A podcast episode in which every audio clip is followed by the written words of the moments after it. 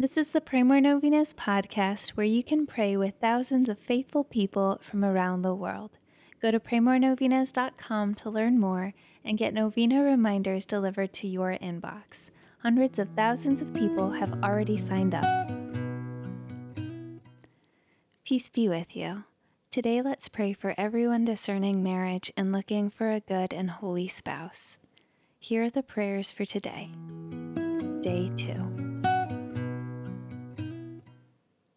In the name of the Father, and of the Son, and of the Holy Spirit, amen. O Saint Anne, you are my spiritual grandmother. Please pray for me. I come to you today knowing that you waited for decades for God to answer your prayer. I ask that you pray for me to have greater trust in God's plan while I wait for his answer to my prayer. I ask that you pray for me to wait with hope as you did, and to wait with greater faith. Please pray that God will give me the strength to extinguish the doubts in my mind that He doesn't love me and that He doesn't have a special plan for me. Please pray for, mention your intentions here.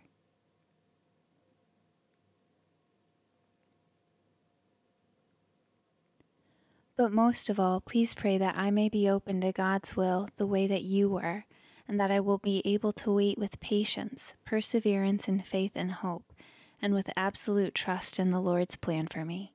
Amen. In the name of the Father, and of the Son, and of the Holy Spirit. Amen. All right, thank you so much for praying with us. If you want to post your prayer intention on our website, you can go to praymorenovenas.com, click on this novena, and find the comment box at the bottom of the page.